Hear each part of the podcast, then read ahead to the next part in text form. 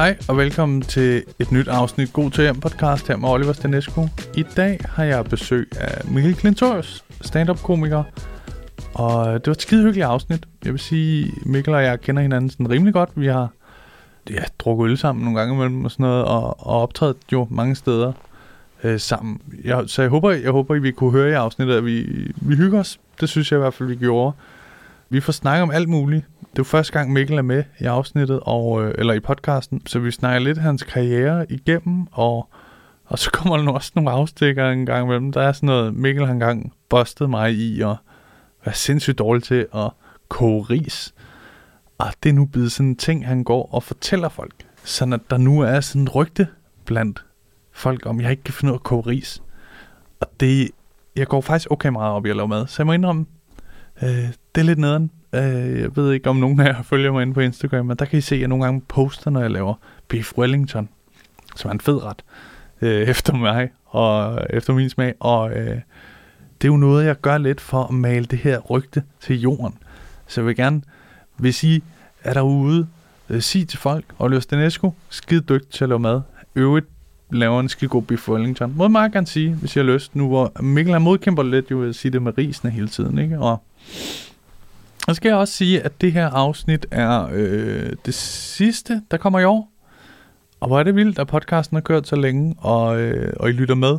Fantastisk. Det, det er jeg rigtig glad for. Øh, så det her bliver det sidste afsnit for i år. Det kan jo øh, bliver det helt naturligt selvfølgelig, når, øh, når den næste tirsdag er næste år. Men øh, for jeg tænker ikke at holde nogen pauser. Jeg, øh, jeg prøver meget at holde det kørende og blive ved med at have gæster, så der ikke kommer nogen pauser i podcasten. Øh, podcasten synes jeg ikke skal gå på ferie nemlig.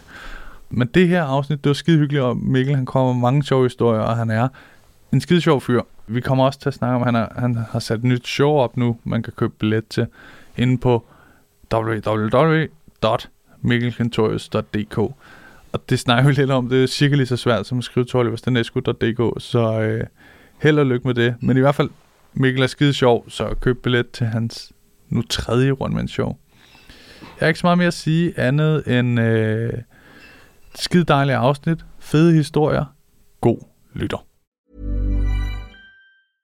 Jewelry isn't a gift you give just once. It's a way to remind your loved one of a beautiful moment every time they see it. Blue Nile can help you find the gift that says how you feel and says it beautifully with expert guidance and a wide assortment of jewelry of the highest quality at the best price. Go to BlueNile.com and experience the convenience of shopping Blue Nile, the original online jeweler since 1999. That's BlueNile.com to find the perfect jewelry gift for any occasion. BlueNile.com. Planning for your next trip? Elevate your travel style with Quince. Quince has all the jet setting essentials you'll want for your next getaway, like European linen, premium luggage options, buttery soft Italian leather bags, and so much more. And is all priced at 50 to 80% less than similar brands. Plus, Quince only works with factories that use safe and ethical manufacturing practices. Pack your bags with high-quality essentials you'll be wearing for vacations to come with Quince. Go to quince.com/pack for free shipping and 365-day returns. En af grundene til, at du kan lytte til den her podcast helt gratis, er jo fordi jeg engang imellem laver de her sponsorerede indhold. Denne gang er podcasten sponsoreret af Pluto TV, som er en app, du kan gå ind og downloade. Og det, jeg synes er allerfedest ved den her tjeneste, er, at det er gratis at bruge, og så skal du ikke lave et login og holde styr på en ekstra adgangskode til din samling. Jeg har i hvert fald 1000 adgangskoder efterhånden. Pluto TV's app er virkelig nem at bruge, og så er indholdet virkelig godt. Og du, altså, du løber ikke tør, ligesom dengang Netflix var helt nyt, og man sad der efter to film og tænkte, øh, fedt, øh, så, så skal jeg så ikke bruge det her abonnement mere. Der, der er masser af indhold inde på Pluto TV's app. Som nogle af jer måske ved, så har jeg jo lidt en guilty pleasure over for reality tv, og der er masser af det inde på Pluto TV's app. For eksempel Jersey Shore, som øh, hvis du ikke har set det her, stop afsnittet, skynd dig ind og se det. Det er et fantastisk program. Og så har de også serien Undercover Boss, som er et program, jeg helt havde glemt, hvor meget jeg elskede. Der, der er bare masser af godt indhold derinde. Så hop ind, download Bluetooth TV's app, tjek det ud. Det er gratis, ingen krav om login. Så simpelt at bruge.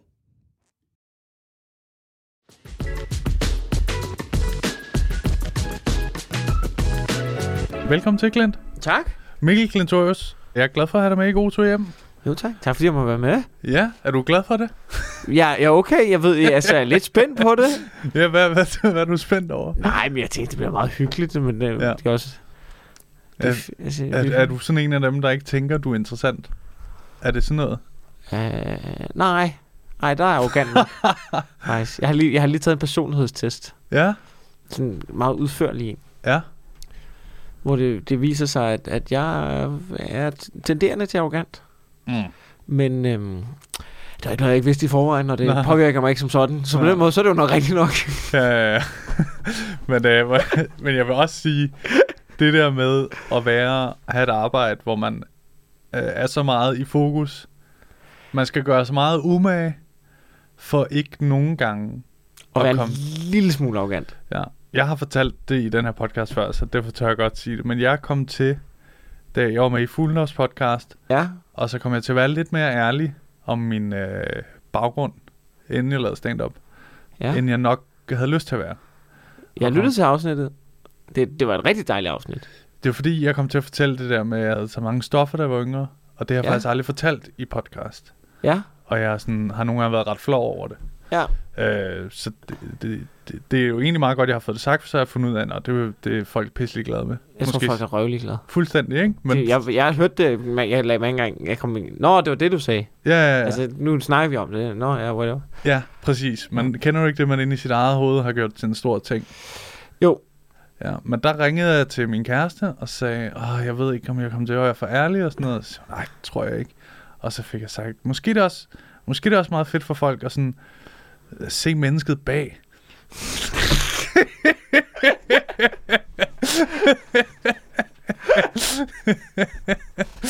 Bag det menneske, som de ikke ved, hvad med. ja, det er det. og det var bare helt stille i telefonen, før jeg begyndte at tænke, okay, jeg, jeg tror, Ja. jeg trækker sætningen tilbage, Ja, hvis ja, jeg kan det. ja. Det, er faktisk, det vil jeg mindre have sagt, end det med stoffer, kan jeg mærke. Men der var fandme også, der var en, der lyttede til den her podcast, og så også havde været inde og se mit øh, show der, Ja. Show, der skrev efter showet, fedt show, og dejligt at se mennesket bag. Så tænkte jeg, ej, det kommer til at hjemsøge mig, det her. jeg har været så dum. Åh, kæft, hvor sjovt. Men jeg tror faktisk, det er heldigt, jeg har kommenteret det. Sådan, ja. øh, og sådan lavet sjov med nogle gange, så folk forstår. Jeg ved godt, jeg dummede mig. Det var en fejl, at jeg har haft sagt det. Men, men, men jeg forstår ikke, sagde du det til din kæreste? Har du også ja, sagt jeg, det også? Jeg sagde det til min kæreste, men så at jeg også lavet sjov med det i podcasten. Ah, ja. Fordi ellers tror jeg også, det kunne have luret ind i mit hoved. Ja. Og så begyndte at tænke, ah, måske er det meget fedt. Ja. Men bare for at sige det der, når man er sådan optræder, man det er jo bare meget om dig, ikke? Jo, jo, og man, man kan jo sige, at jeg kan huske en gang, hvor at sådan, det var lige, jeg, jeg var sådan en rimelig, for, jeg var sådan en rimelig usikker type i ja. gymnasiet. Det ved jeg ikke, om man kan forestille sig en helt rangende rødhåret fyr. Hvad? Jo, jo, jeg kan leve det. Øh, og så, så da jeg begyndte at lave stand-up, så tror jeg, at jeg sådan ret, da, da jeg begyndte i gymnasiet, og så ret kort tid efter, Ja, så begyndte jeg at få sådan ret meget selvtid lige pludselig, fordi der skete mange ting. ja. Men lige pludselig så fandt jeg sådan, jeg følte lidt, man fandt sin hylde, og jeg, lige pludselig fandt jeg noget, jeg var god til, og var glad for, og jeg vidste, det var det, jeg skulle, og ja. så var det måske også lidt nemmere at, at, at score en dame, øh, end det nogensinde har været, når man lige har været op og været sjov på scenen og sådan noget. Så lige pludselig, ja. så gik jeg på ret kort tid fra at få, fra måske at være sådan lidt usikker, til egentlig at få ret meget selvtillid. Ja. Og jeg kan huske på det tidspunkt, jeg var meget bevidst om, at jeg ikke, at jeg ikke er et røvhul eller noget. Men, det kan være, men jeg har bare fået meget mere selvtillid. Nå, nej, men det var ikke sådan, jeg var blevet pikket eller noget. Over. Nej. Altså sådan, du ved, jeg, var bare, jeg har bare fået meget mere selvtillid, og lige pludselig troede på mig selv. Ja. Og hvis nogen måske sagde noget, som jeg var uenig i, så var jeg måske heller ikke bange for at sige, nej, det synes jeg ikke. Nej. Altså sådan, Ja. du ved, så kan jeg bare huske, der var nogen, der, der var nogen fra min gamle gymnasie, som, som mødte vi, og vi snakkede stadig sammen, og så vi sådan, ah, men vi synes, du er blevet lidt arrogant, hvor jeg bare, jeg kan huske, jeg flynede på dem, og var sådan, nej, jeg er bare ikke fucking usikker mere, mand. Ja. Lad mig lige have lov til ikke at være sådan en, ham der, I bare kunne krølle sammen og klippe ja, ja, ja. over hjørnet, altså, og bare, øhm, ja, Men det forstår jeg godt, fordi de har jo bare været vant til at have den der ven, der er sådan, lad os gøre det her, vi synes det her. Nå, ja, ja, ja. Og lige pludselig han sådan, nej, drenge, jeg ved jeg, ikke, det er også overdrevet jeg- måske, men jeg hopper ikke i vandet kun med underbukser, det er Ja. vinter. ja. Du er blevet arrogant. Nej, ja. ja. Nej, jeg er ikke. Men vidste du det så tidligt, du ville lave stand-up? Altså, vidste du det også før? Altså fra gymnasiet? Ja? Ja. Nå, okay. Jeg vidste det lang tid. Jeg Okay. okay. øh, første gang, jeg nogensinde optrådte, Ja. det var i 6. klasse, foran hele min skole. Jeg havde sådan nogle morgensamlinger. Jeg blev sådan en kæmpe stand-up-fan sådan, Ja. ja. ved, så, i 5. klasse. Altså, Alle jeg var- vidste ham den usikre. Han er Ja, stand-up-fan. Ja, jamen, så usikker har jeg jo så heller ikke rigtig været. Ah, okay. Altså sådan, du ved, jeg tror måske, det har jeg heller ikke, men sådan... Ja. Fordi jeg har altid godt kunne lige optræde sådan noget, men så kan jeg bare huske, at jeg- jeg blev kæmpe stand-up-fan, og så sådan, var sådan, og det vil jeg lave det der. Jeg kan Ja. huske, jeg så Madison, jeg hørte, kan du huske, hvad snakker du om pladen? Ja. Hvor man bare var sådan helt bitter den. Og så Ja. var der, kan jeg huske, jeg var hjemme hos en af mine venner, og så sagde han, han har også lavet, han har også lavet en DVD. Så jeg sådan, Ja. hvad? Det, hvad har han lavet på DVD? Så jeg kan bare huske, så vi Madison, som snakker om. Ja. Og så gik jeg bare op på scenen og snakkede. Jeg har aldrig set stand før, vidste ikke, hvad der var. Så eksploderede mit hoved bare. Ja. Så der bare var én mand, som bare stod og snakkede, Ja, og var ja, ja. grineren og sådan noget. Og så- jeg var bare sådan, fuck, hvor er det sindssygt, det Ja. der. Og så købte jeg alle stand-up DVD'er, der var. Der var fire på det tidspunkt. Mictrix, Hartman X og Den Ægte Vare, tror jeg. Ja. Og, og, så, hvad snakker du om? Og Talegave til børn. Og så kan jeg huske, så, blev jeg, så så jeg dem, sådan, så jeg nærmest kunne ud og så hævde Okay. jeg min lærer i armen og sagde, jeg vil gerne, der var morgen, jeg vil gerne optræde. Og jeg tror bare, hun var sådan, hvad? Ja. Men jeg vil gerne lave stand-up set foran hele skolen. Hun var bare sådan, okay, så fik jeg lov til det. Så, så, Så gik Hvordan- jeg bare op foran hele skolen og lavede tre minutter stand-up. hvordan gik det? Jeg husker det som om, at jeg tror ikke, jeg slagtet eller noget. Nå, nej. Jeg tror bare, det var sådan... Jeg husker det ikke, som om det gik dårligt. Jeg tror, jeg, havde, jeg tror ikke, folk fattede, hvad fuck der foregik. Lige pludselig Nej, stod nej. der bare en random shit klasse. Det er ikke blevet sat op? Jamen, der at var det- morgen... Nå, okay, ja. Jamen, så var der morgensamling, så var der nogle gange nogle inst- så var der måske en eller anden klasse, der skulle synge, eller Ja. whatever, eller sådan noget, du ved, et eller andet, og så sagde rektoren nogle ord, eller sådan noget. Ja. Og så, Nå, nu skal Mikkel få 6. af, og var- være sjov, tror jeg. Og så gik jeg op og prøvede at være sjov i tre minutter. Jeg kan huske, jeg havde et eller andet med at svine rødhåret til, og så havde han hue på, og så tog jeg huen af. Og så og var, så det var sådan, du rødhåret. Og så var jeg rødhåret-agtig, Nå. eller sådan noget. Men, men jeg tror ligesom ikke, det blev... Jeg kan ikke forestille mig, at det blev sat ordentligt op, som Ah, men ligesom, at folk vidste, hvad stand-up var og sådan noget. Så jeg tror Ja. mere, folk bare var sådan, det er da en okay måde 6. klasse, der står deroppe og Ja, ja, ja, bare siger ting lige nu. Og så Ja. klappede de, der gik ned. Ja, men det er da også modigt. Det er også helt vanvittigt at tænke på. Fordi Ja. man vil jo ikke... Altså, hvis du startede med stand-up i dag, og du gik på en eller anden højskole, Så du ikke stille dig op? Jeg optrådte også i gymnasiet. Det, var, fandme- det var, gik ikke så godt. Men hvornår startede du på Du startede med stand-up, mens du gik på gymnasiet, ikke? Jo. Altså rigtigt. Jo, jo. Jeg startede, jeg tror, at i slutningen af første G f- har jeg debut på huset, ikke? Ja, okay. Ja. Og så inden det optræder du, eller hvad? Nej, nej, så har jeg ikke Nå. optrådt siden 6. klasse. så Nå, okay. så der, der er ikke noget mellem der. Okay. Nej, så, så da jeg får debut på huset i 6. klasse. Eller ikke i, i, øh, i øh, da jeg går i første G i Ja, gymnasiet. ja, ja. Og så, så tror jeg ligesom, det tager noget tid at få nogle spots at komme ind i dem. Så i løbet af 2. G, før jeg ligesom sådan, så begynder at optræde rigtigt, ikke? Okay. Og komme ind i det. Men det var bare i forhold til, at du sagde, at du optrådte ude på gymnasiet også. Det var fordi, at jeg arrangerede sådan nogle... Jeg kan huske, jeg, jeg, jeg lurede ret hurtigt i det miljø dengang. Altså, Ja. du ved, okay, det er svært at få spots, og sådan, du ved, og så kan jeg huske, det, det, var ligesom, det var meget sådan en ting på det tidspunkt, at der blev, at når nye kom til, Ja. så for at få sentid og ligesom få lidt et navn i miljøet, så lavede man en open mic, så var man ham, der kørte den, så ah. man også sikrede sig sentid og sådan noget. Og så kan jeg huske, at ret hurtigt lærte jeg nogle professionelle og dygtige kom, altså sådan Ja. ja. ret hurtigt, så så tror jeg, så snakkede jeg bare med Stockholm og, og sådan folk, der havde været i gang i lang tid og sådan noget. Ja. De sagde, du skal ikke lave en open mic. Nej. Hvis du skal lave noget, så lav en klubaften. Og så er jeg sådan, Nå, men det kan jeg sgu da godt gøre på mit gymnasie. Ja. Ja. Og så lavede jeg sådan en klubaften på mit gymnasie. Og så var der en dag, hvor jeg sådan ligesom lidt tænkte, okay, jeg kan godt opvarme. Og så, og så kan jeg huske, der var flere, der sagde, det lad være. Det, det er Ja. ikke det. Og jeg var sådan, nej, jeg kan godt Ja, opvarme. okay. Så gik det fucking dårligt. Jeg døde bare på min røv foran hele mit gymnasie. Det var skrækkeligt. Det var fucking skrækkeligt. Så har du halvanden år igen derude. Ja, ja, mine venner driller mig stadig nogle gange med det. Jeg har heldigvis glemt det lidt nu, men hvis de, og jeg kan mærke en gang imellem, hvis de tager det frem, Ja. så altså, det, er bare sådan, det, det giver bare sådan sug i maven. Jeg har ondt i maven nu, når jeg snakker om det. Ja, ja, ja. Fordi det var så fucking en dårlig beslutning at gøre. Som bare sådan, man står, prøv at bare står deroppe, du har fem minutter, og bare sådan, på fem minutter har jeg bare smadret det næste halvandet år. Ja. Nu er jeg bare ham taberen, der gerne vil være komiker, og ikke Ej. kan finde ud af det. Ja. Men det er også det, der jo er med at satse og turde prøve at lave stand-up, ikke? Men folk, jeg har prøvet nogle gange folk, nu hvor det sådan på en eller anden form for basis er lykkedes. Ja. Det er i hvert fald blevet noget, jeg lever af på en eller anden Ja. mærkelig måde, ikke? Og så, så er folk jo sådan, og det var da meget godt, turde satse. Og, Ja. Men da jeg ikke levede af det, Ja.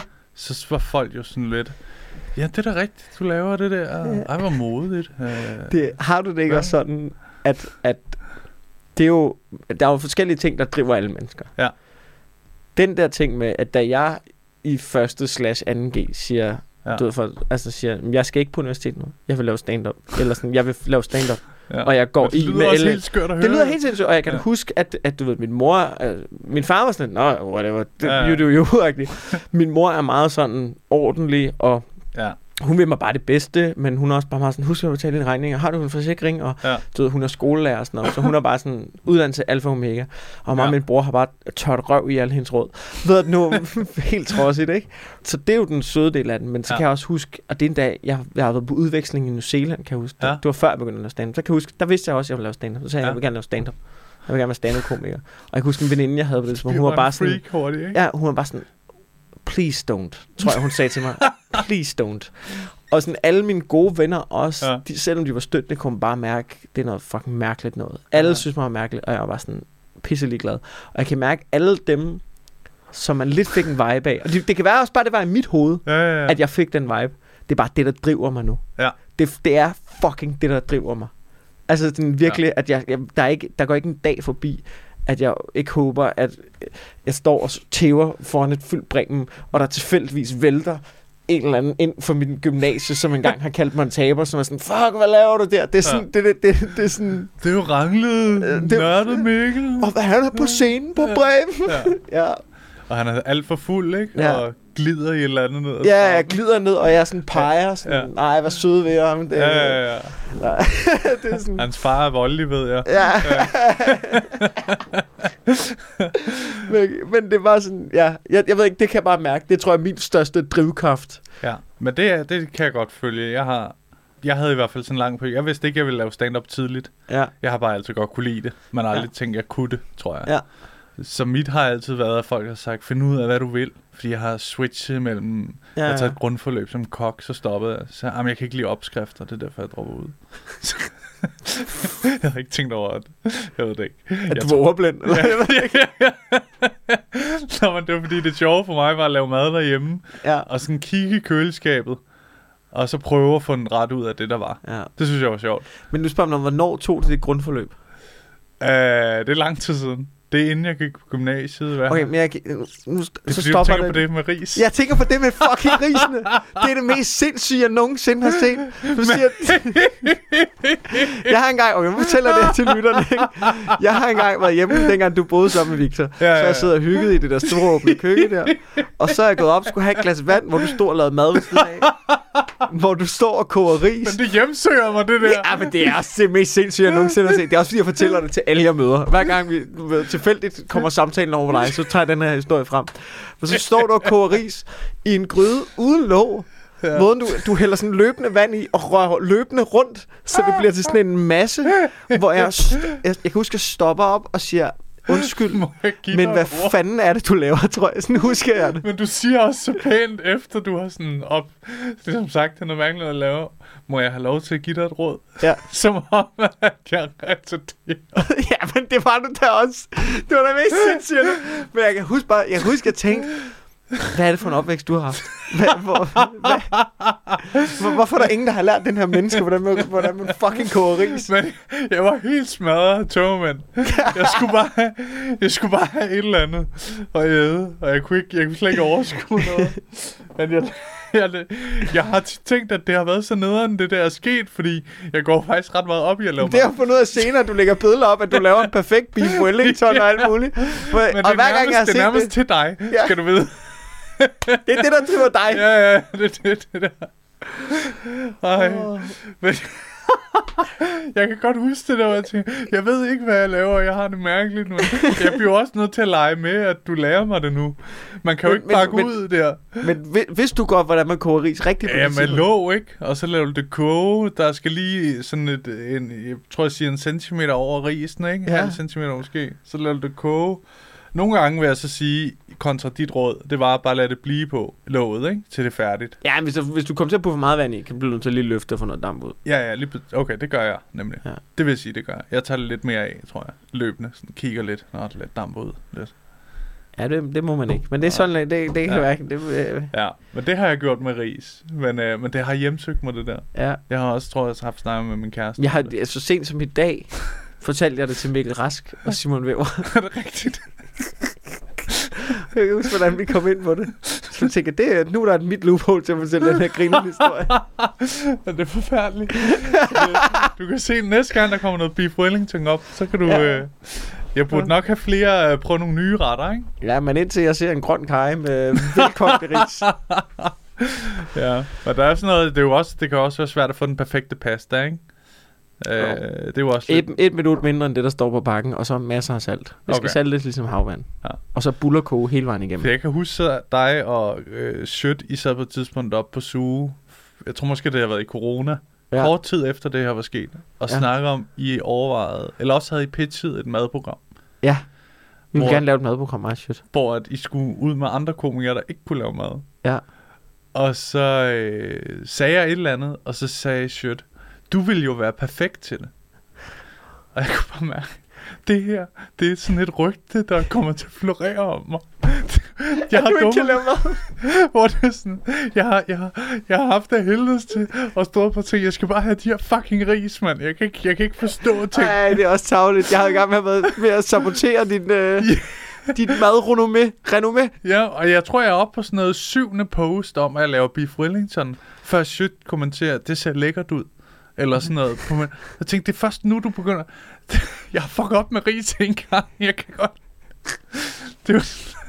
Altså, jeg vil bare sige, til sidste nytårsaften, der fejrede det med nogle, øh, øh, nogle venner. Ja. Ja. Der sagde de, Oliver, vil du ikke stå for madlavningen? Okay. Men Nå. der var heller ikke ris. Okay, ja. Ja, ja. Jamen det, Jeg jeg, jeg, jeg, er glad, jeg er glad for at høre, at det ikke er så gralt, som det så ud. Ja, så i hvert fald faldt det værste var, så på et tidspunkt, da jeg, øh, Victor er i gang med at lave mad, jeg stadig bor deroppe, ja. Også efter det der sken, så øh, spørger han ud i rummet, hvor mig og Mads Holm sidder. Ja. Er der nogen, der ved, hvor længe en lasagne skal have? Og så siger jeg, jeg når ikke engang at sige noget, så siger jeg, det jeg vil gøre, og så siger jeg, nej, nej, nej, jeg skal sgu ikke have råd for dig. altså, du stopper det. Ej, det Du bor jo sammen med mig, du kan se, jeg er sådan, ikke retarderet normalt. så bliver jeg bare sådan, nej, nej, nej, hold kæft, det var kun til Mads, det her. Ja. Ja, Mads skal sgu da heller ikke lave mad. det tror jeg heller ikke. Han laver færdigretter. Det gør Niels Nielsen også. Og de er sådan nogle færdigret-typer, men Niels han siger altid, det smager altså okay. Nej, det handler om, det er jo bonget op med alle mulige e-numre og pisse lort. Og... Ja. Han køber altid de der store, sådan, øh, nu kommer det til at handle om noget helt andet. Ja, du prøver ligesom at prøve at sky- skyde skyld over ja, på ja, Niels. Nu er det ham, der er det nye offer. væk. Ja. Han- Ja. Nå, men, vi Nå, ja, okay. men du laver meget mad, ikke? Du, du ja, jeg kan det. godt lide at lave mad. Ja. Men du er også sådan en, øh, du udfordrer lidt. Jeg, jeg har jo det der, for eksempel, så kører jeg beef Wellington, til jeg føler, at jeg kan det, Ja, og så tager jeg en ny ret. ja, okay. Sådan, jeg shuffler ikke. Og Så er det bare det, meget jeg beef Wellington i en periode, og så Jamen, så er det sådan, hver gang der er noget, hvor der er gæster, så siger jeg, skal jeg ikke lave, lave beef, beef Wellington. Wellington? Ja, fordi den har du bare neglet. Ja, eller også er jeg på vej til det, og sådan, ikke? Ja, okay, ja. Ja. Så er det min øvelse. Og så øh, jeg er faktisk ikke så god til bare at stå og, og hygge lave sådan noget simpel mad. Nå, det er det, jeg godt kan lide. Ja, okay. Altså, jeg laver mange, jeg kan godt lide at lave mange simple ret, eller ikke mange, men jeg simpel mad og sådan noget. Ja. Alt sådan noget high class, fancy noget, det, det, det synes jeg ikke er så interessant. Ah, okay. Altså også fordi det tager fucking lang tid at lave, og jeg har et lille køkken. Ja. Så du ja men det har jeg også. Ja. Altså jeg synes, det er altså sådan noget. Så skal du først lave en dej, og så skal du lave sådan en svampekompot, og det ene og det andet. Dejen laver jeg jo ikke selv. Når du køber dejen. Ja, ja. Nå, okay. Ja. Det, det, det læste jeg på alle opskrifter og YouTube-videoer, jeg så, inden jeg begyndte det, at de sagde, det kan ikke svare sig. Nej, køb, man, med den butterdej, man bruger. Ja, ja. Køb Ja. dem, de siger, det er simpelthen, det er fuldstændig ligegyldigt, og du kommer ikke til at lave en bedre dej, end dem, du kan købe for Nå, okay. 20 kroner, eller hvor meget det er. Ja, men så fair nok. Så de sagde, tag den færdige dej der, ikke? Ja, okay. Men, øh, men Det var et tidsspor. Stand-up, stand-up. øh, men så da du startede med stand-up, og du har haft debut nede på hus, det kunne jeg godt tænke mig at høre om. Ja. Hvor længe gik der for dig, før du følte, at øh, okay, det kan godt være, at jeg ville det, men jeg, jeg er faktisk også okay god. Det, øh, det, øh, der gik noget tid, tror jeg. Jeg kan huske, at jeg debuterede sammen med... Jeg debuterede sammen med en fra min gymnasieklasse, der hedder Sebastian. Ja, En fed fyr, som... som øh, men han var bare mere sådan eventyrlysten. Han, Ja. ja. han, men han havde ikke noget kærlighed til comedy eller noget. Så han gjorde det en gang. noget bucket liste -agtigt. Ja, sådan noget, ja, præcis. Ja, okay. Han gjorde det en gang og gjorde det aldrig igen, og var slet ikke interesseret i det. Men jeg var hugt. Ja.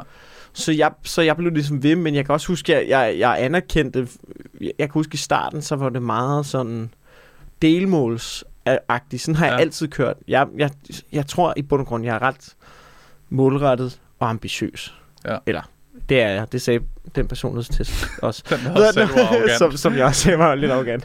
Øh, Sagde du var lidt arrogant. Nej, jeg tror ikke, han sagde... Nej, der, der var heller ikke en, der hedder arrogant. Men, men det, jeg kunne ligesom... Jeg tror, jeg er arrogant. Altså, det var fordi, jeg synes, det er sjovt at Ja, kalde ja, sig ja. selv arrogant. Men, der, men der, der er noget i, man har... Jeg havde øh, høj tro på øh, egne evner, som godt kan i nogens øjne tolkes Ja, ja, ja. ja. som Men det er arrogant. også... I USA er det jo ikke Ja, det er jo fucking idioter, der siger Ja. det. Så,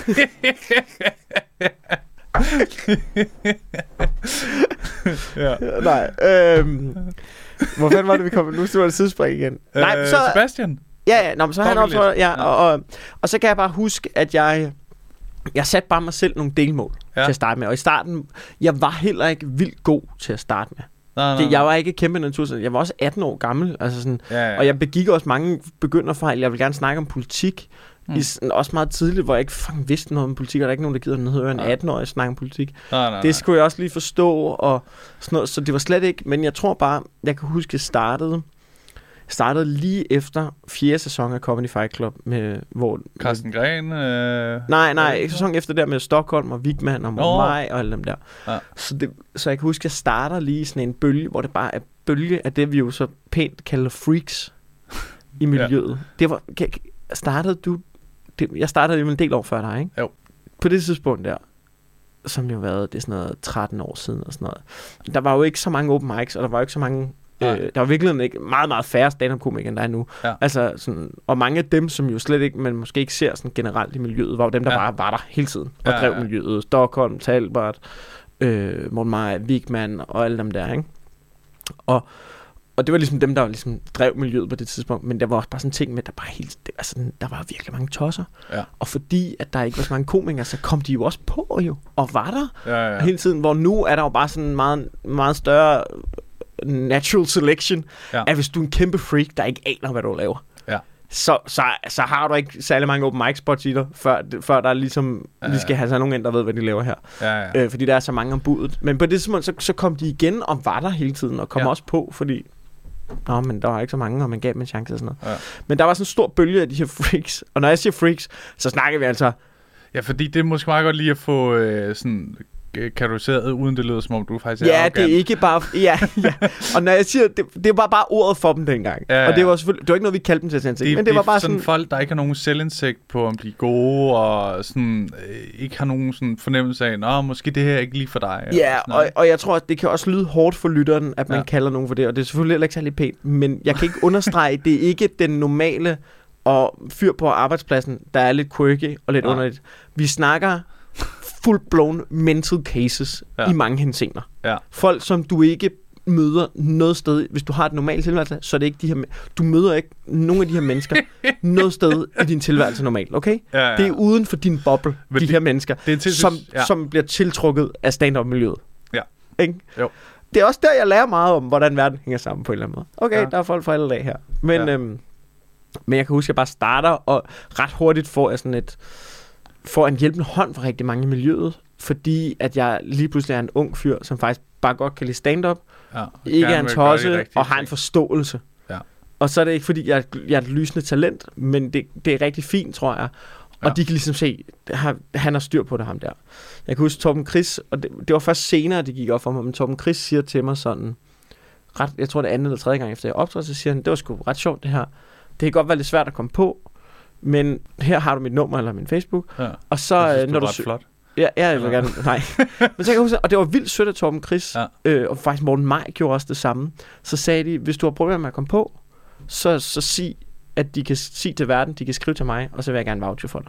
Ja, okay. Eller skriv til mig, og så skriver jeg på vegne af dig til verden. Men det siger også lidt om, at det har været mindre miljøet dengang. Det har været meget mindre. Nu, så er det jo bare every man for himself. Ja, ja, altså, fordi du, du kan ikke, hvis jeg får en, altså al respekt for Torben Grise, han er sindssygt dygtig og sød og rar og sådan noget, ikke? Men hvis han skrev til mig, at jeg havde lavet et line-up, så siger sæt den her på, fordi han er ny, og han vil gerne. Ja. Så, okay, han kommer på næste gang, måske. Ja, ja, men der men er lavet et line-up nu jo. Ja, og der er, altså der er jo, nu når man booker en mic jo, Ja. der er jo 80, der gerne vil på. Ja, og det er jo ikke det- en overdrivelse, jo, når Nej, du nej, slår nej. et line-up op i komikergruppen. Nej. Men, men, men jeg tror bare vidderligt, det var sådan en... Altså sådan, jeg tror nærmest, der var mangel på... Jeg, jeg, manglede, jeg kom bare lige ind i en lomme, hvor der nærmest var mangel på øh, nogen, der var, altså sådan, var nogenlunde gode. Og sådan noget. Jamen, for mig lyder det også som om, at der har været mangel på folk, der ville det for det rigtige. Ja, det tror jeg også. Altså, hvor det var sådan, for dig har det, var det ikke... Nogle gange kan jeg godt møde folk, der, sådan, der bare synes, som du også lidt selv siger, synes det er sjovt at møde øh, folk. Der er jo ret kort fra du starter til stand-up, til du kan stå over for Frank Vam, for eksempel. Ja.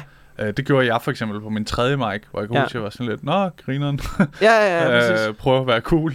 Ja. Ja. Selvom jeg synes, det var ret vildt at møde ham, ikke? Ja, ja, det kan Hvor- jeg også huske. Det var fandme vildt. For de Ja. første gange Det er der, en skør ting. de første år, når man møder folk, der kommer og siger, helt hej og sådan noget. Og man siger, Ja. Åh, oh, han er mega dårlig. åh, det har vi haft. ja. Ja, nå, men bare at det der med, at øh, der er jo nogen, der kommer ind lidt for at møde de folk. Ja, Eller sådan være en del af de folk. Ja, håber om det. Hvor ja, ja, det er bare det med... og det, jeg, du siger, der har været mange af de typer der, ikke? Men det har der været, og det er jo ikke engang dem, som er, du ved, det kan jo også bare være folk, der er sådan, du ved, er lidt, du ved, middelgode eller halvdårlige, ja. Men bare ikke arbejder på deres materiale. Det handler ja. Mere om at være ham den cool, der laver stand-up, ja. i stedet for rent faktisk at lave noget fucking stand-up og arbejde ja. på det og blive bedre og sådan noget. Og der tror jeg, ja, og du ved, og jeg tror også, der var rigtig mange af dem, som man bare var sådan, ja, det er det samme lort, du laver hver gang, og det er sådan ja. Rimelig dårligt hver gang. Ja. Men du er ikke elendig-agtig. Ja. Ja, og der, der tror jeg ligesom, at jeg er ret Men jeg tror, hurtigt faldt en kategori, hvor, de kan, hvor, hvor de, mange af dem, der ligesom kunne finde ud af det, kunne se sig selv i, i mig også på en eller anden måde, tror jeg. jeg tror også, det er det der med, altså jeg ved ikke, hvordan man skal forklare det, fordi jeg har nogle gange virkelig kæmpet med at skulle forklare det bare til min kæreste, sådan, at der er sådan nogle her mærkelige ting i det, Ja. i stand-up, men det er jo i, for eksempel, hvis du er læge, så Ja. er der jo en helt naturlig udskillelse, hvis du ikke er Ja. god nok til at være inde på hospitalet. Så kan du ikke bare dumpe, og så møde op alligevel. Nej. Og være sådan, og jeg synes bare, det er meget hyggeligt at hænge ud her. Ja, men, Altså, hvor det, her er der jo bare ikke nogen, der er for det første ikke nogen fagforening eller noget som helst, der sådan holder struktur i det. Så det er jo sådan lidt jungle ja. regler, så det er jo svært at... Ja, det er svært at navigere i det der, du påpeger, synes jeg, ikke? ja. Hvordan man sådan skal... For man kan hurtigt virke meget hård. At være sådan, du kan desværre ikke komme på, fordi du har lavet det samme de sidste to år. Jeg kan huske, at jeg engang havde... at Det var også sådan, og det var, det var også et dilemma for mig, men jeg kan huske, at jeg engang havde... Ej, det er, du ved, nu apropos for ærlig i podcasten. Ja. Men det var også, jeg var helt ny, det var, jeg var, jeg var vært på en open mic, så jeg kan huske, at jeg engang havde et dilemma, som det var en, der skrev til mig, Ja. at hun var meget, meget syg. Oh. Jeg havde set hende optræde før. Hun var fucking dårlig. Ja. Altså elendig. Men hun havde et 40 minutters show. Hun ville gerne have helt andet sæt på den her open mic. Fordi hun led af den her sygdom. Hun, Ja. havde ikke, øh, hun havde måske et år tilbage at leve i, eller sådan noget. Og hun havde den her sygdom. Hun har skrevet et helt, hun har skrevet et helt show om det. Ja. Og, og det ville hun gerne have andet sæt til. Ja. Og så jeg kan huske, at jeg sagde det til hun ven, de var sådan, det skal hun have. Ja. Jeg var sådan, nej, det skal hun ikke. Nej, Det er ikke- glemt, jeg arrogant. Ja, Nej, men sådan, du ved... Det jeg er kan- også kæmpe dilemma, jeg det, er forstår kæmpe, det var et kæmpe dilemma, men, men det var også bare sådan... Altså sådan, selvom det er et eller andet sted lidt svært at forsvare, så er det også bare, der sidder nogle mennesker der, det er, ikke, det, det, det er bare ikke den kontrakt, der er med publikum, at man Nej. kan komme som gissel i din selvrealisering. Ja, ja, ja. Uanset hvor hårdt den lyder, ja. så, så, så bliver man jo også nødt til at varetage publikum på en eller anden måde. Ja, altså jeg kan godt følge det, men jeg kan også godt følge din vens umiddelbare svar. Det Ikke? kan jeg 100 Ja. 100 procent. Ja. Øhm, men, men jeg har også, altså hun, hun var også Ja. forholdsvis vanvittig, så vidt jeg husker. Jeg kan huske på et tidspunkt, der var... Kan du huske, at der engang har Altså, været... jeg skal lige sige, nu må jeg lige tilføje noget. Jeg mener, jeg sagde til hende, du har kommet på, men du kan ikke få helt andet sæt. Ja, ja, ja. Det, jeg tror, det var sådan, du jeg sagde, løste du kommer aldrig på igen, din freak. Ja. Og, nej, nej jeg, jeg forstår det også godt. Det Ja. bare det der med, at du siger, at du, du kan ikke lave hele, et helt sæt. Det skal man på en eller anden måde gøre sig fortjent til. Ja. Eller god nok til. Men øh, ja, det har været et dilemma.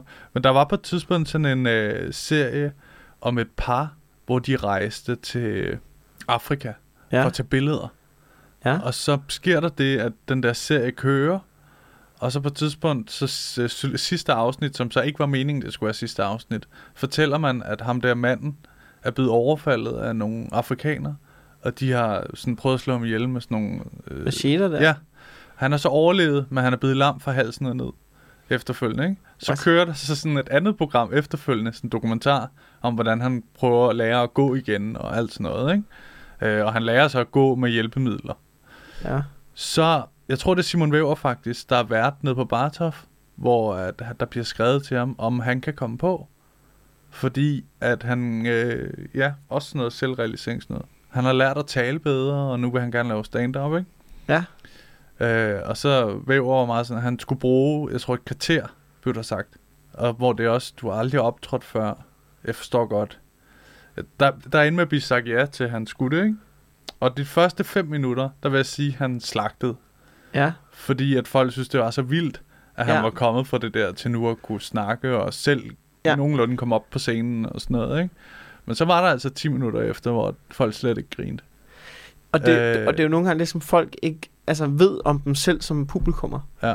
Men hvis, hvis dem, der er sure over, lad os nu sige, dem, Ja. mine venner, der var sure over, at hvorfor giver du ikke hende plads? Ja. Hvis du er publikum hernede, så vil du, uanset om du kender hendes historie, eller hans historie eller ej, Ja. så vil du 17 minutter inde i den persons sæt tænke, hvorfor er der ikke nogen, der stopper det her?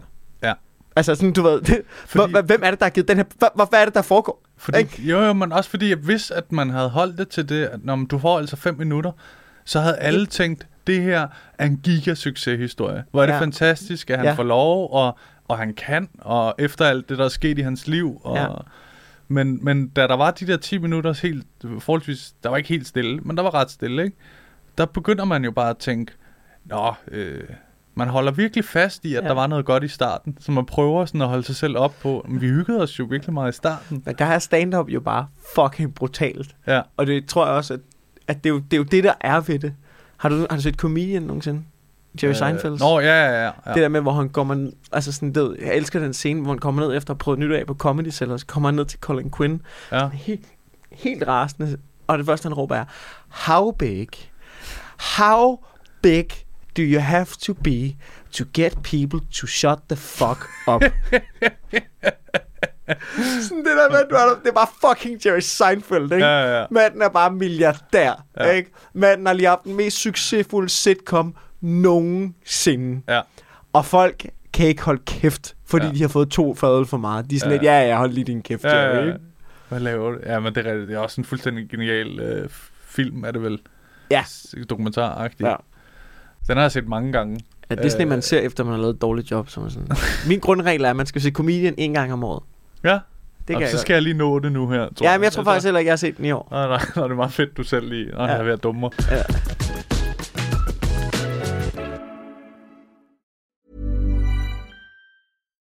Here's a cool fact a crocodile can't stick out its tongue. Another cool fact you can get short term health insurance for a month or just under a year in some states. United Healthcare short term insurance plans are designed for people who are between jobs, coming off their parents' plan, or turning a side hustle into a full time gig.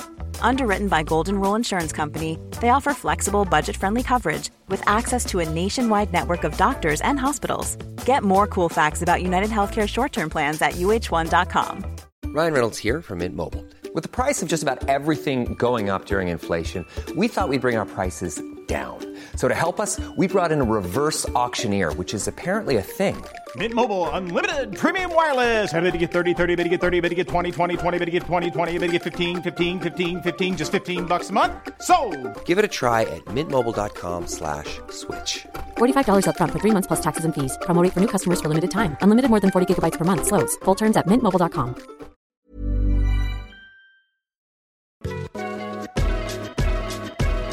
Men hvordan er det så nu? Fordi nu har, nu har du øh, to shows bag dig, ikke? Og skal lave et, et nyt show. Ja, tredje, ja. Tredje show her. Ja. Altså, det første show, du lavede, var du ikke på tur med, vel? Nej, Det var mere som en... det var lidt ligesom du har gjort måske. Ja, Men du har gjort det større med kron. Altså, Ja, du, har også, større. du har også fået solgt flere billetter og sådan noget. Jeg lavede, en, jeg lavede det en gang nede på Suge under Comedy Festivalen, og så lavede jeg faktisk en uge på Suge. Ja. Og så tog jeg lavet to gange i Aarhus og en gang i Odense. Og Ja. så, øh, så optog jeg det ude på Christiania. ja. Det er Ja. næsten det samme. Jeg endte med at lave otte shows. Ja, det passer nok. Ja, noget Ja. af den dur. Så, øh, men det er jo også sådan noget, det, det har i hvert fald samme formål, tror jeg, det der med, at da du lavede det, som jeg husker det, så var du ikke sådan så kendt igen. Altså du, solgte Nej. ikke, øh, du kunne ikke sælge så mange billetter, som du gør nu, for eksempel. Nej, nej, nej, nej Nej, overhovedet nej. ikke. Så det, er jo, øh, så det er jo også sådan lidt for, at folk skal få kendskab til en. Og- 100 procent. Jeg tjente heller ikke en krone på det. Det var, det var ren og skær investering Ja. i at få et show optaget, Ja. så jeg havde noget at vise til folk. Ikke? Jo. Ja. Hjalp det meget, fordi som jeg husker det, var det sådan... Øh, altså, det kom jo... Kom det på Netflix, det første? Ja, det var, Var det, det jeg fik det? på Netflix. Det, Ja. det hjalp sindssygt meget. Ja. Altså, jeg kan huske... Hvis man lige skal træde lidt tilbage, så jeg kan huske, jeg havde... Øh, jeg, jeg lavede det om efteråret. Om foråret havde jeg lavet Ja. ja. Comedy Fight Club, Ja. ja. hvor jeg sådan, du ved, havde gjort det ret godt. Altså, jeg vandt. Og jeg vandt, og, og øh, Hvem var det, der var med der? det var mig, Ane, Natasha, Søren Dyr, Jakob Svendsen og Rosgaard. Åh, oh, Roskov Ja, også. Helvede, mand. Ja, og fucking Rosgaard. øhm, hvor, og så kan jeg bare huske, at Ja. ja. jeg, du ved, jeg havde gjort det godt i Comedy Fight Club, og jeg Ja. ja. vandt, og jeg var meget stolt, og så tænkte jeg bare, nu kører Mikkel Torres toget, ikke? Jo, jo, jo. Jeg havde også, jeg havde fået en FBI-kontrakt, det havde jeg fået lidt inden og sådan noget, men Ja. sådan, nu tænker jeg, nu, altså flyt jer, nu kommer det bare, ikke? Ja, jo, det kommer jo. til at vælte ned over mig nu. Og så Ja. skete der bare ikke en fucking skid. Øh, jeg. Ja, jeg kan huske, jeg nærmest der var på et tidspunkt, hvor jeg sådan, jeg kan huske tanken strejfe mig, det var sådan, det er, en, det er en af de tætteste gange, jeg har været på stop. Måske faktisk også den eneste. Ja. Men jeg kan huske, jeg kom ud af Fight Club, og så var jeg bare sådan, jeg havde ikke nogen jobs. Jeg lidt med røven i vandskorpen. Jeg havde sådan, du ved, jeg kan huske på sådan, øh, sådan 4-5 måneder efter, der havde jeg to jobs i alt. Jeg havde, nej, et job Ja. i august. Og jeg kan huske, da jeg fik løn for det, så fik jeg sådan noget 800 kroner, fordi at øh, Peter, han, øh, du ved, han, jeg havde lavet plakat til min hvid skyld, Ja. Det, det havde kostet næsten det samme som lønnen for det job, så det trækker han bare fra der. Ja. Så jeg fik sådan hen over fire måneder, så fik jeg sådan noget 800.000 kroner udbetalt. Oh, shit. Så var jeg bare sådan, så kan jeg huske, jeg mødtes med Stine øh, Hammer. Hun har Ja. altid været, hun har været sådan lidt en støttepædagog, især i de tidlige år. Ja. Og bare sådan, hallo, jeg overvejer fucking at stoppe. Altså Ja. sådan, det, det, jeg kan, altså, fordi jeg har altid haft den der tilgang med, jeg har det sådan, jeg elsker at lave stand-up. Ja. Altså det er det fedeste, og det er det eneste, jeg vil. Men jeg vil også, for at sige det helt kynisk, jeg vil også have succes med det. Ja. Altså, og så er det ikke fordi, jeg tror, hvis jeg nu, du ved, hvis jeg ikke kunne have lov til at lave stand-up med ham, så ville jeg jo nok bare, så kan det være at komme ned og lave stand-up på den sådan lidt mere en hyggemåde, Ja. og så virkelig begynde at arbejde hårdt på noget andet, som jeg kunne komme, hvad man skal kalde frem i verden, eller have succes med. Ja. Øh, sådan, hvor jeg ligesom, jeg er ikke interesseret i at, at leve med røven i vandskorpen, Nej. og, og, sådan, og bare lave stand-up, bare hygge og sådan noget. Jeg skal mærke, der er noget fremdrift og sådan noget. Ja. Og lige pludselig der, så er man bare nede i sådan en hul, hvor jeg sådan, okay, men hvis jeg kan vinde et tv-program på Zulu, og der bare sker nul og niks, så ja. kan jeg ikke se, hvordan jeg kommer igennem muren her. Jeg, Ah. kan ikke, jeg kunne bare ikke se det på det tidspunkt. Nej. Og det var selvfølgelig bare sådan en frust- det var sådan en Hvor lang frustrationsting. tid varede den tanke? Ja, det ved jeg ikke. Jeg tror, det var sådan en dyk, måske en måned, en uge eller sådan Det er også lang tid. Men jeg kan huske, ja, det var sådan, okay, jeg ved fandme ikke, altså sådan, Ja. jeg ved fandme ikke, hvad jeg skal gøre, agtigt. Og så, øhm, så sagde jeg, jeg med Stine, og så var vi sådan, så var jeg sådan, okay, nå, men nu laver jeg det show der, og så, du ved, så må jeg kigge på det bagefter. Og så kan jeg bare huske, at så jeg lavede showet på Comedy Zoo, og der, Ja. der var udsolgt, og der var sad mennesker kun for at se en. Det var Ja. bare det vildeste, jeg nogensinde har oplevet. Det var første gang, hvor det gik op for mig, fordi hver gang jeg havde lavet et show på Zoo, eller sådan noget, så har jeg altid følt, at jeg var overraskelsen. Ja. Jeg har aldrig, jeg, indtil da i mit hoved, i mit, havde jeg aldrig i mit liv solgt en billet. Ja. Jeg, var kun, jeg havde kun altid lavet shows, hvor der var andre på plakaten, Ja, ja, ja. og så lige pludselig kunne jeg bare ikke skyde skylden på andre. Så mm. der sad 100 mennesker, der ville se det show med mig der. Ja. Og det var fucking vanvittigt. Ja, ja. Og så havde jeg ligesom sådan, fuck, nu kører og stod igen. øh, så det food, food, food, food, flyt jeg. Og så, så, du ved, så det var sådan, jeg, det var den følelse, jeg havde. Det var meget, det, det var nogle stærke følelser på en eller anden måde, inden for ret kort tid. Ja. Og så kan jeg huske, at så havde jeg sådan snak med Peter, som var øh, min manager, Uh. FBI, Åh, Peter ja. Allen der. Og han ville gerne have solgt showet til TV2, fordi der var nogle penge at hente. Ja. Ja. Ikke mange, men, men du ved, der var nogen. Og jeg var sådan, nej, vi skal på Netflix. Og jeg var sådan, Ja. jeg ved ikke, hvordan fanden jeg skulle få det på Netflix. Jeg Ja. var sådan, Peter, det er fint. Vi kan godt tage TV2, hvis, hvis de er interesserede. Ja. Altså, de anede jo heller ikke, hvem jeg var. Men jeg tror måske, Ja. ja. ligesom på det tidspunkt, var de åbne over for det.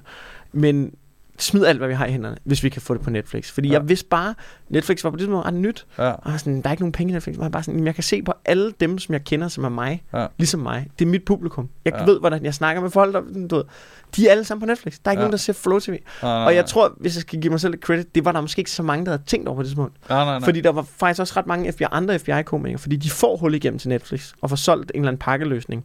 Og der er rigtig mange komikere, der siger nej. fordi de ikke får du ved, de 50 eller 100.000 eller sådan noget for Ja, det. hvad de nu vil have. Eller hvad de nu vil have. De er sådan, "Nå, men der er ikke nogen penge i det, hvis jeg får det på Netflix. Så er jeg sådan, det er lige meget jo. Ja. Det er jo ikke det, det handler om. Det handler om, at det skal ses, det her. Ja. Og det, jeg tror også, det var folk, som måske havde... Jeg tror virkelig, det var nogen, der godt kunne have været et andet sted i dag, hvis de havde fået det på Netflix, ikke? Jo. Efter min mening, på det tidspunkt der. Men øh, så får jeg det på, og så kan jeg mærke, så begynder det at rykke. Jeg begynder at få flere jobs, og lige pludselig kan jeg sælge billetter, og jeg, jeg springer nærmest du ved, det der led på Comedy Zoo over med at gå fra first spot. Der var first spot, middle act og headliner. Ja. Jeg springer nærmest middle act over, kan jeg huske. Ja. Lige pludselig går jeg nærmest til at blive sådan middle act headliner-agtig. Ja. Altså sådan, jeg, jeg, jeg har faktisk ikke rigtig haft det der middle act.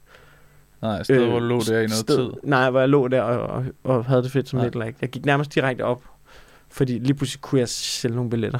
Ja, ja, men det er også, altså jeg, jeg har jo også, øh, jeg snakker faktisk om det i sidste afsnit, men jeg, prøvede også at få solgt mit til TV2, var det så, ikke? Ja. Mit show, men det, nu er der jo kommet alt muligt, så nu er det endnu sværere.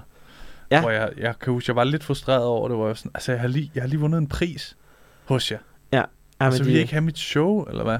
Ja, Jeg var sådan, da jeg vandt den der pris, der tænker jeg i mit hoved, fedt, nu klapper det andet også. Ja. Altså, det var en, men så var de sådan, nej, nej, ikke alligevel. Men må jeg, jeg har mit næste show der. Ja. Jeg har sagt nej til at sælge til TV2. Ja. Det var, og det var jeg også meget bevidst om før, fordi, fordi jeg har solgt mit sidste show til TV2, og ikke noget ondt om TV2. Men, Men, jeg sagde show også, øh, Klint vil alligevel ikke. Så Ja. bare, men, men, men det, jeg føler også bare, det lå rådnet op derinde. Mit andet one-man-show, ja. Ja. jeg føler ikke, der er nogen, der har set det. okay. Hvis folk genkender mig, så, har de, så er det stadig vanvittigt, de har set. Eller Ja, ja, ved, ved- stadig hvid skyld, de kan huske Ja. ja. mig. Jeg føler, jeg føler bare lidt, det, det ligger og rådner op derinde. Optagelsen blev så heller ikke så god, fordi det var under corona. Det var halv sal og sådan. Der er bare et eller andet over den optagelse, at den, føl, den føles bare lidt flat Okay, på mange måder, hvilket jeg synes er fucking ærgerligt. Men, men sådan er det. ja, helt vildt. Ja. Men så har jeg lært af det. Ja. Jeg kunne, det er sådan en, hvor man nærmest tænker, ej, det kunne jeg fandme godt få optaget igen i dag, og gøre det ordentligt. Men øhm, sådan er det jo.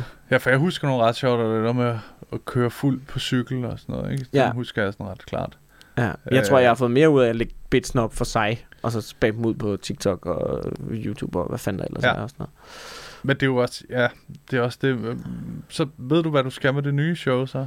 Ikke, at du skal sådan sige det. Men, Nej, men jeg... vi håber, der åbner så nogle streaming-tjeneste muligheder, Ja. øh, uden at være spe- for specifik, også fordi jeg ikke har noget specifikt. Men ellers så, så betaler jeg for at få det optaget, og så øh, vil jeg nok... Så tror jeg, jeg vil sælge det en periode på min hjemmeside, og så vil jeg måske lægge det på YouTube efterfølgende. Ja, okay. Der er også noget i, Ligesom Shit har gjort. Ja, så er der jo bare noget i at have sin, så eje det selv, have sine rettigheder. Ja, ja, selvfølgelig. Men det er jo også sådan, mit ender med nu. Nu er det så mere eller mindre ufrivilligt, ikke? Ja. Men, men det er jo også nogle gange godt at tage beslutninger sådan, at man bare bliver presset ud i, at det er sådan. Men, øh, men jeg har også haft tænkt på efterfølgende, Nå, måske det er meget godt for mig, hvis, hvis det ender sådan, fordi måske er der flere, der vil se mit show sådan, end hvis det ligger på TV2 Play blandt Madison, øh, Rune Klagen, øh, Klintorius og så videre, Ja, men, at folk kender bedre. Fordi så skal der mere til, man klikker på mit, end ja, Madison for at tage ham, ikke? det tror jeg altså også. Jeg tror altså, der er rigtig mange gode stand-up shows, der Mm. ligger og rådner op inde på TV2 Play. Men det er det. Fordi, fordi det er en platform, som jeg tror, det handler om, så kan man snakke om, du ved, platformen, promovere den, stand, hvis folk godt kan lide stand-up og sådan Ja. noget. Men jeg tror lige så meget, det er det med, at folk bruger den for at gå ind og se noget specifikt. Hvor at måske sådan en platform som YouTube er, er mere oplagt, hvor folk går ind og ser sådan noget, som uh, stand-up shows og sådan noget. Jeg, jeg, jeg, jeg vil sige, jeg, mit mål er også næste gang at lave en virkelig fed optagelse, fordi jeg er irriteret over den forrige. Ja. Så den næste optagelse, den skal bare være mega fed, mega flot, og så må det koste, hvad det koster. Ja. Og så, så, skal den, så skal jeg have den et eller andet sted hen, hvor jeg ved, folk, hvor den er tilgængelig, så Ja. folk kan se den. Mikkel Klintorius-kanalen. Eller, Det lyder mega utilgængeligt. Det tror jeg er det værste, jeg kan gøre. Det er at åbne min egen kanal og sådan, hey, her Ja. ligger den inde. Ja. Så tror jeg bare, folk være sådan, der ligger mine tre shows, og Ja. så er der afsnit Testkaninerne. "Ah." Jeg troede faktisk, at det var sådan noget, øh, at du ville have fortalt, at da du lavede Testkaninerne, fik du et lille gennembrud. øh, ja, måske, men det, måske vi lige skal forklare, hvad det er, hvis der skulle være nogen... Øh, der Men, men jeg lavede, jeg lavede, det, var- det var sådan umiddelbart efter gymnasiet, der lavede jeg øh, det program, der testkaniner sammen med Carsten Gren. Det var fucking skrækkeligt at lave. Det var sådan en Jackass Delight udgave, ikke? På Ja, ja. Zulu. Det var fucking horribelt. Carsten. Gren kunne godt have været med i Carsten Gren, ja, ja, 100 procent. Ja. Ja. Carsten Gren er jo for vild og virkelig dygtig til at lave sådan noget rock and roll fjernsyn. Og, sådan noget. Ja. men, men, og vi skulle udsættes for en masse ting. Ikke? Ja. Og det, det var jo bare, det skulle jeg jo bare, altså jeg skulle aldrig have sagt, ja, jamen jeg vidste jo ikke, hvor min egen grænse var og sådan noget. Det fandt jeg så ud af. Ja, ja. Og så plus var det bare en fuldstændig sindssyg optagelse. altså sådan, jeg kan godt dykke ned i nogle altså, vanvittige historier. Med, men, men jeg er også bare sådan, lidt- jeg, jeg kommer også til at snakke om det på scenen i showet, tror jeg. Ah, okay. Men, men det var sådan noget med, at, at, at altså noget virkelig, altså sådan noget med, at de prøvede at tvinge mig til at spise sæd og sådan noget. Altså sådan Men helt, jeg har også hørt et eller andet med, at I skulle proppe en uh, tændt hårdtørrer ja, i et badekar. ja. Vi var lige ved at gøre det. Hvor I var, så ringede I til nogen, der vidste noget om det, og sagde, nej, det må I ikke gøre, så dør de. Ja, ja. Det var en elektriker ude. som sådan, han kiggede... Okay, det kan jeg godt tage. Vi, vi, Ja. ideen var, at du ved, hvis man smider en hen, tændt hårdtør, mens vi sidder inde, så ja. tror alle, man vil dø, men i virkeligheden vil slå HFI-ladet. HFI-ladet slå fra. Ja.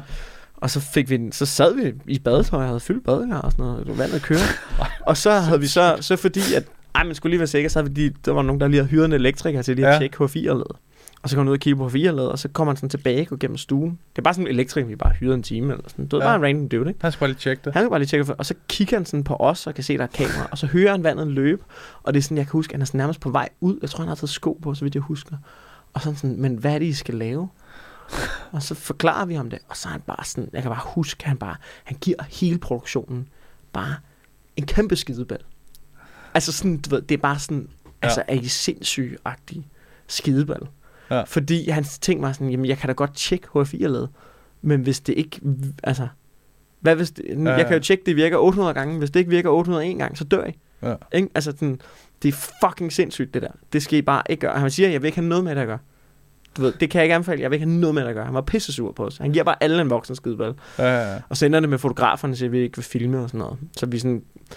Men så kan jeg bare huske, så kommer vi hjem, og så Fuck, er også redaktion, så er redaktionschefen, han giver os alle sammen en skideball over, vi ikke bare gjorde det alligevel. Nej. Jo. Kæft, et røvhul, mand. Altså sådan, og derfra, så er der bare kæmpe konflikt. Men der må det Carsten Gren, der selv har været sådan der. Ja, ja, Carsten Gren var rasende også. Ja, okay.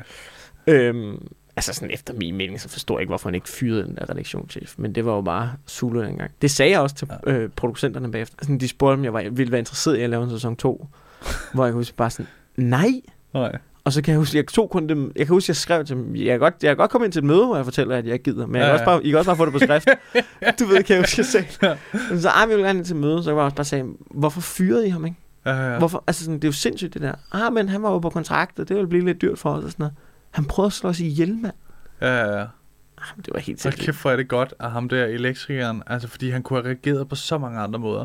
For Ja, der er jo folk, der burde have styr på det, ikke? Men han har jo virkelig haft sådan, der er noget helt galt her. Ja. Det er fuldstændig sindssygt. Jamen, det, er, det er fuldstændig sindssygt. Og man, altså, jeg ved heller ikke, om der er nogen skyld, at vi ender i den situation. Det er bare heldigt. Det, det, altså, det er bare heldigt, at det Det er i hvert fald nogen andres ansvar, at I ender der, ikke? Så Jo, siger også noget om det, altså de siger jo også noget om, at, at det var så rock and roll, og det sejlede så meget, og det var Ja. bare sådan fra den ene dag til den anden, at vi skulle lave alle de der sindssyge ting. Ja. Øhm, og jeg, altså, det var mega ubehageligt. Altså, det var, det var bare virkelig ikke rart at lave for mig, fordi det var bare, så mange af tingene var, der var også nogle sjove ting i at lave, men der, ja. der var også bare så mange af tingene, der var, jeg tror ikke, man, det havde jeg ikke tænkt over, men hvis du har en dag, som bare er til, hvor det bare om formiddagen skal du ud og spide sig en slange, og om eftermiddagen skal du øh, ned i en badekar med ja, ja, ja. død i. Altså, det, det, altså, du blev sindssyg. Ja. Det er mega ubehageligt at være i, i to måneder. Altså, det var skrækkeligt. Ja. Og det var jo bare sådan nogle dage, ikke? Så jeg kan bare huske, at jeg bare var sådan... Ej, det, var- det var mega forfærdeligt at være i, men, og jeg skulle måske ikke have sagt ja, man kan sige. Jeg, vid- vi vidste bare har ikke, også hvad... været den, på det tidspunkt ny, ikke? Der gerne vil frem. Og Jo, jo, jo, totalt men- udnyttet det. Ja, Hop lige ned i badekarret med. Ja, ja, ja. Åh, er, det, er det sådan, Folk vil elske det. Ja, ja, ja. Og, sådan, og det vilde er jo, jeg tror jo, det er sådan, det er at lave tv efterfølgende. Ja. Så jeg er jo faktisk også, en, jeg, er jo, jeg, er jo, jeg får virkelig sådan en ilddåb i tv-branchen. Men efterfølgende, det tager mig rigtig mange år at lære faktisk, Ja. at det ikke er alle, der arbejder i tv-branchen. Og det ikke er alle projekter, der er sådan her. Ja. Men jeg tror i en periode, jeg også lidt får et ry, som at være lidt besværlig at arbejde sammen med, fordi jeg bare, du ved, Nå, men det, og det Ja. var jeg, fordi jeg var sådan, jamen, jeg skal bare sikre mig, at I ikke gør et eller andet fucking sindssygt, fordi de Ja. her mennesker, de løg for mig. Ja. Altså sådan, også bare på alt muligt, fordi de vidste, at der var mange ting, jeg ikke lyst til, og de ville jo gerne have materialet ja. i kassen. Så de, de manipulerede med mig, og de løg for mig, og, og så videre, og så videre. Og det var bare rigtig, rigtig, og du ved, det var nogle sindssyge ting. Så, så det var rigtig, rigtig ubehageligt at være i. Og Ja. du ved, jeg troede, da jeg kom ud, Nå, men det er sådan her, der, fordi altså, det sagde de også Sådan til her, mig. er Vil du ikke lave fjernsyn? Ja. Det er sådan, du har sagt ja til at lave det her. Ja. Så men jeg troede, det var sådan, det var. Så jeg var, så sådan, du ved, når jeg lavede Fight Club, så var jeg bare, du ved, kæmpe, du ved, kontrakterne til 800 forskellige, og sikre mig, og Ja. ja. indenover, og ville snakke med redaktionschefen, og bare, bare, bare, hele tiden, ikke? Ja. Og jeg var hele tiden på fucking tværs. Men det var fordi, jeg, jeg ville sikre mig. At det var ordentligt. Ja, det var ordentligt, og der ikke var en, at, fordi jeg vidste bare, at de her mennesker, de vil bare... Og det er jo bare, altså, de, de kommer, så snart du kigger væk, så knipper de dig. De er nogle unge, onde mennesker. og det er de jo ikke, Nej, nej, alle nej. sammen. Men det er jo bare det der med, altså, hvis nogen er, og man har haft den oplevelse med at møde dem, ikke? så er det jo klart, man er på vagt. Ja, når det er den første. Det er ligesom Og alle dem, der sådan, laver "Nå, det- Min ekskæreste var mig utro, så derfor forstår jeg ikke, Ja. hvorfor du ikke kom hjem og sov. Ja, ja, præcis. Ja. Og kyssede testkaninen er, er min, min grumme eks- ekskæreste. ja, det er det. Ja. Nå, øh, jamen nu det er jo nærmest en fiasko-historie, men ting Nå, med ja. podcasten er jo også, at man fortæller en historie, og øh, vi, vi snakker om det inden. Har du en specifik en, du har tænkt over? Jeg har flere, men jeg kan jo... Så lad mig tage den i forlængelse af den testkanin Okay. der. Ja. For jeg har, jeg har også en om et show, men det, alle har prøvet at dø på deres røv i show. Og få, Ja. Niels Nielsen har virkelig meget. Men jeg kan huske... Okay, det er sådan lidt i forlæng. Nu fortæller jeg nærmest lidt... Okay, nu er den i brudstykke, men det er nærmest Ja. lidt også sådan bitten for showet. Men, men, øh, Ja. men efterfølgende på testkaninerne, ikke? Jo, så har jeg det sådan... Du ved, jeg har jo den følelse med, at jeg stoler ikke på nogen. Og jeg, var sådan, jeg kan huske, at jeg besluttede mig lidt for, at jeg vil faktisk ikke lave fjernsyn igen. sådan nogensinde. Ej, Ja. Jeg er bare færdig med at være foran et kamera, fordi jeg tænker bare, at de er alle sammen psykopater. Og så kort tid efter, altså det er sådan vidderligt, en en måned efter eller sådan noget, så får jeg et tilbud på at komme ind til en casting. ja. Og øh, jeg kan huske, at jeg i lang tid, eller nej, jeg får en, jeg, jeg siger sådan, ja, jo, men jeg beslutter mig ret hurtigt for, at jeg gider ikke. Nej. Jeg gider ikke have den her film. Og hende der, hende der, hende der casten, sådan, det, det, altså, en, altså, du skal caste med instruktøren, og han er mega god, og han er, han er en kæmpe stort navn. Ja. Og øh, den her film har premiere i Cannes, og den kommer til at Nå, blive shit. nomineret til ting og have priser og sådan noget. Jeg kan bare ja. huske, at min første tanke er, du er, så, du er så fuld af lort, ligesom alle de andre. Du lyver bare. bare Ja. ja. alle, altså jeg kan huske, at jeg siger til min mor, sådan, det skal du da fandme øh, rykke på det. Og jeg er bare sådan, Ja. ja. de lyver alle sammen. Jeg kan huske, at jeg bare sådan, Ja. ja. fucking løgner. Det er bare sådan noget, de siger, bla bla bla, hele tiden. Det er Ja, noget ja. fucking lort. Jeg er sådan, så, og på det tidspunkt har jeg lige fået øh, en skriverchance på Nørgaards Netflix. Mm. Og det ligger samtidig i optagelserne. Okay. Så er jeg sådan, nej, Jeg men jeg, jamen, jeg kan ikke, jeg skal skrive Nørgaards Netflix. Ja. Og al respekt til Nørgaards Netflix, hvilket også var nogle af de tre sjoveste år i mit liv. Ja, Så på den måde er det ikke, fordi jeg fortrudt, jeg lavede det, men, men det her var måske i bagklodskaben set lidt større mulighed, fordi jeg tager så ind til den her casting, men jeg ved ikke rigtig, hvordan man går til en casting på det tidspunkt. Og jeg har besluttet mig for, jeg har sådan, jeg har sådan to dage eller sådan noget, og jeg får manuset, men det er meget med, at vi skal improvisere en scene, og så kan, har jeg mulighed for at se nogle af hans andre film, men det beslutter mig Ja. for, det gider jeg ikke. Øh, fordi, du ved, jeg kommer ind som mig, og så kan han tage mig som komiker, ja. hvis han er interesseret i det. Ellers så skal jeg bare ikke fucking lave det. Fordi jeg var så træt af at være sådan tv sådan, så jeg kom ind som komiker, Ja. og det er det, og jeg gider ikke forberede mig på det her fucking lort. Sådan, du ved, du får mig, og hvis du ikke kan lide det, så er det super. Og jeg kom ind til den der casting der, inde i byen der, og det er inde i sådan et rum, og og ved at nu, jeg er inde hos ham med instruktøren, og han taler svensk, og øh, Ja. sådan, så kan jeg huske, at og jeg tror måske endda, jeg har sådan lidt tømmermænd, eller sådan noget. Jeg er sådan fucking ligeglad med den her fucking lorte casting. ris. Hvad? Du har lige lavet Jeg har lige lavet ris og sådan noget, ikke? Så, og han taler svensk til mig, og han er vildt sød, og ham er instruktøren, og så, øhm, og så siger han sådan, Nå, men vi skal improvisere en scene, og han forklarer først om Ja. ja. filmen, og sådan, ja, okay, og sådan noget. Og så, øhm, så siger han, vi skal improvisere en scene, og jeg taler svensk, og du taler dansk, hvis noget du ikke forstår, så bare brug det. Og så Ja. begynder han at tale svensk.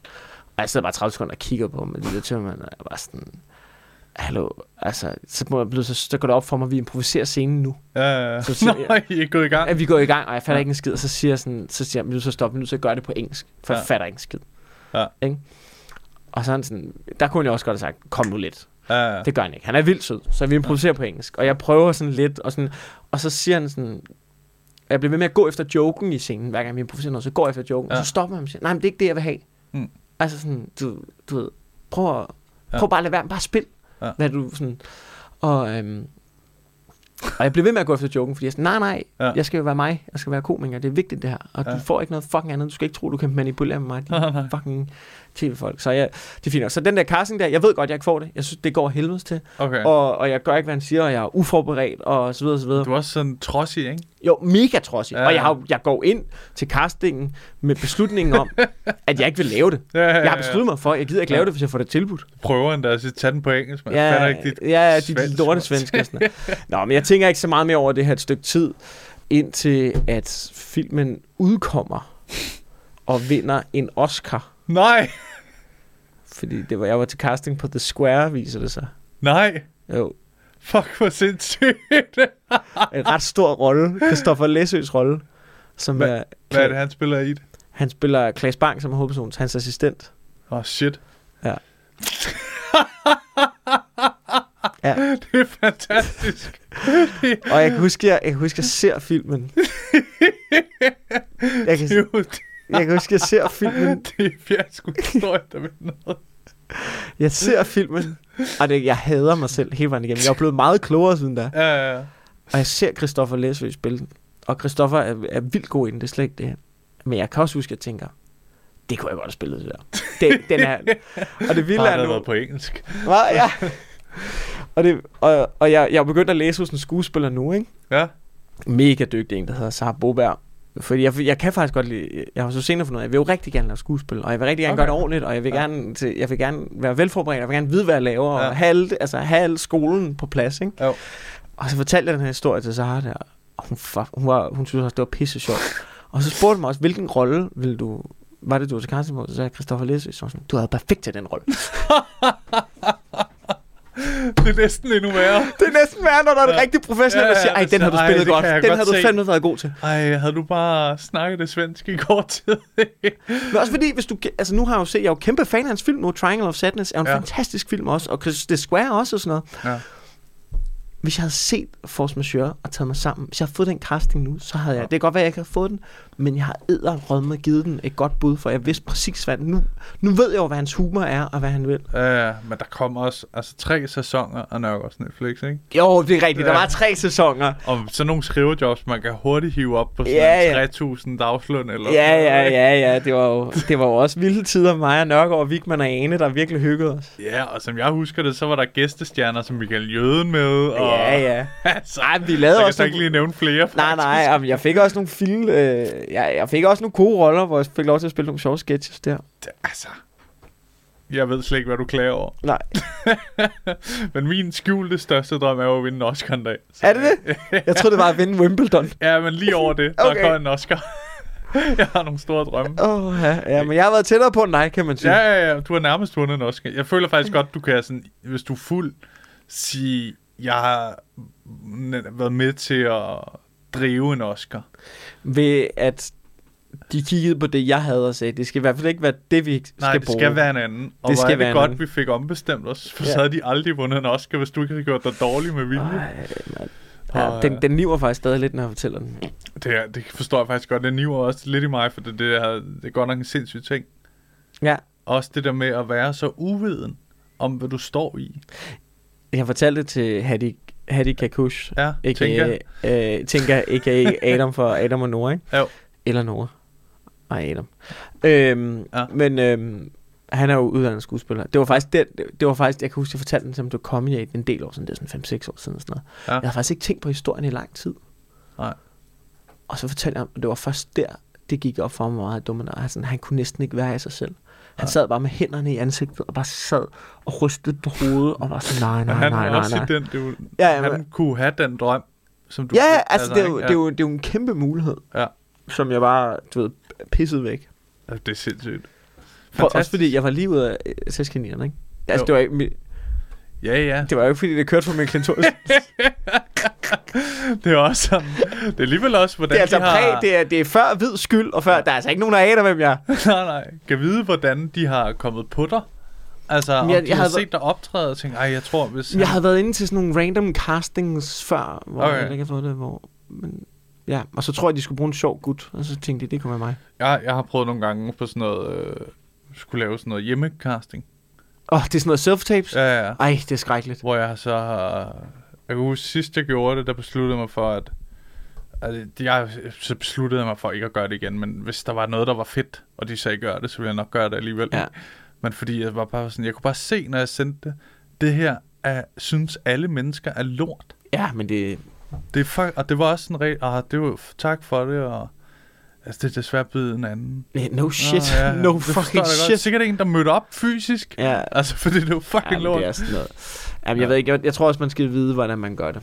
Og Ja, måske kan gøre det sammen med en anden, faktisk. Jamen, det gjorde jeg så også. Okay. Men det blev stadig dårligt, Ja. synes jeg. Helst sammen med en, der ved, hvad man laver. Og ikke bare en, Ja, det en gjorde jeg så ikke. Nej, det, du gjorde det bare med din ven Kenneth, eller et eller andet, ikke? Ja. Sig de her ting, når jeg siger, ja. Nå, det var fantastisk at have dig med. Men Der bliver meget, det var sgu hyggeligt. Ja, det synes jeg også. Og øh, man kan billet til dit show på mikkelklinteus.dk. Ja, Er det sådan? ja, Det er sådan lidt lige så svært som oliverstanescu.dk. ja. Vi, vi mister mange publikummer i stavefejl. Jeg er jo også ret sikker på, at jeg kunne have solgt 100.000 billetter, hvis jeg havde heddet Oliver Jensen.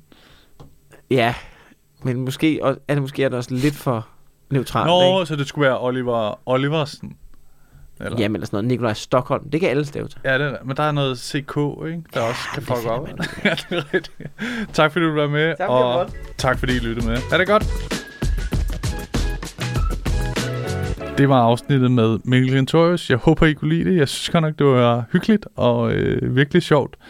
Nu er, er det jo... Øh, øh, nu lukker året, hvad jeg vil sige. Og, øh, og så, øh, så, så må I have et godt nytår og alt det der. Tusind tak, fordi I har lyttet med til Gode Tur Hjem så lang tid. Øh, jeg glæder mig til et nytår med nye gæster og øh, måske live shows. Det kunne være fedt. Skriv endelig til mig, hvis du kunne være interesseret i at... Oh, det kunne være fedt, hvis der kom live show. Skriv endelig til mig, fordi så får jeg lidt en fornemmelse af, om, om jer, der lytter, faktisk ville, øh, ville synes, det var fedt. Så det må I endelig gøre. Der er ikke så meget mere at sige end, have et fantastisk nytår og alt det der. Pas på jer selv. Ha' det godt. God tur hjem.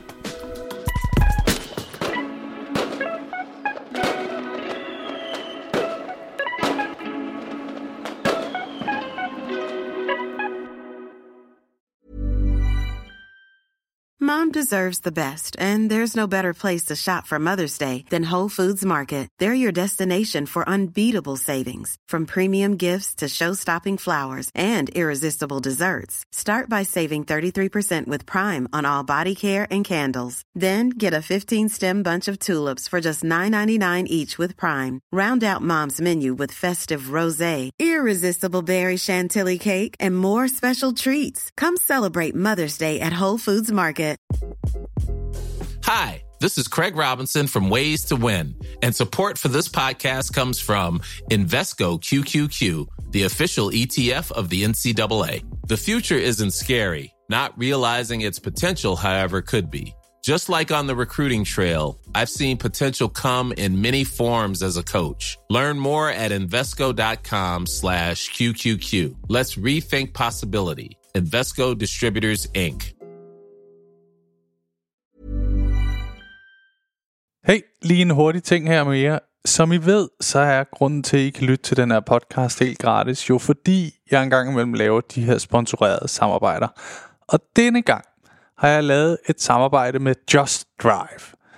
De har været så søde at låne mig deres lækre Nissan Qashqai, og grunden til, at jeg ligesom har lavet et samarbejde med de her Just Drive, er fordi det faktisk er virkelig nemt og gennemskueligt. Og så har de ingen lange bindinger på bilen, som jeg nogle gange godt synes kan være lidt irriterende. Og så er der ingenting med småt, så ingen bekymringer. Og så går det bare lynhurtigt. Jeg bestilte bilen, og så gik der bare, altså ingen tid, så kørte jeg rundt i en splinter ny Nissan. Som nogle af jer måske ved, kørte jeg jo øh, før rundt i sådan en lille Peugeot 107. Øh, så det, det er en kæmpe opgradering. Nu har Maja så fået lov at køre rundt i portionen, selvom hun sådan nogle gange er lidt fræk og prøver at spørge, hvad den der Nissan der, skal jeg ikke lige køre i den?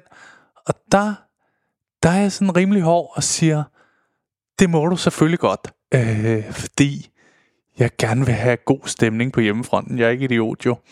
Men øh, hop ind på justdrive.today og tjek det ud. Der er en øh, ny bil i 120 dage med alt det vigtigste inkluderet. Og så kører du bare skide lækkert. Endnu en gang tak fordi du lyttede med.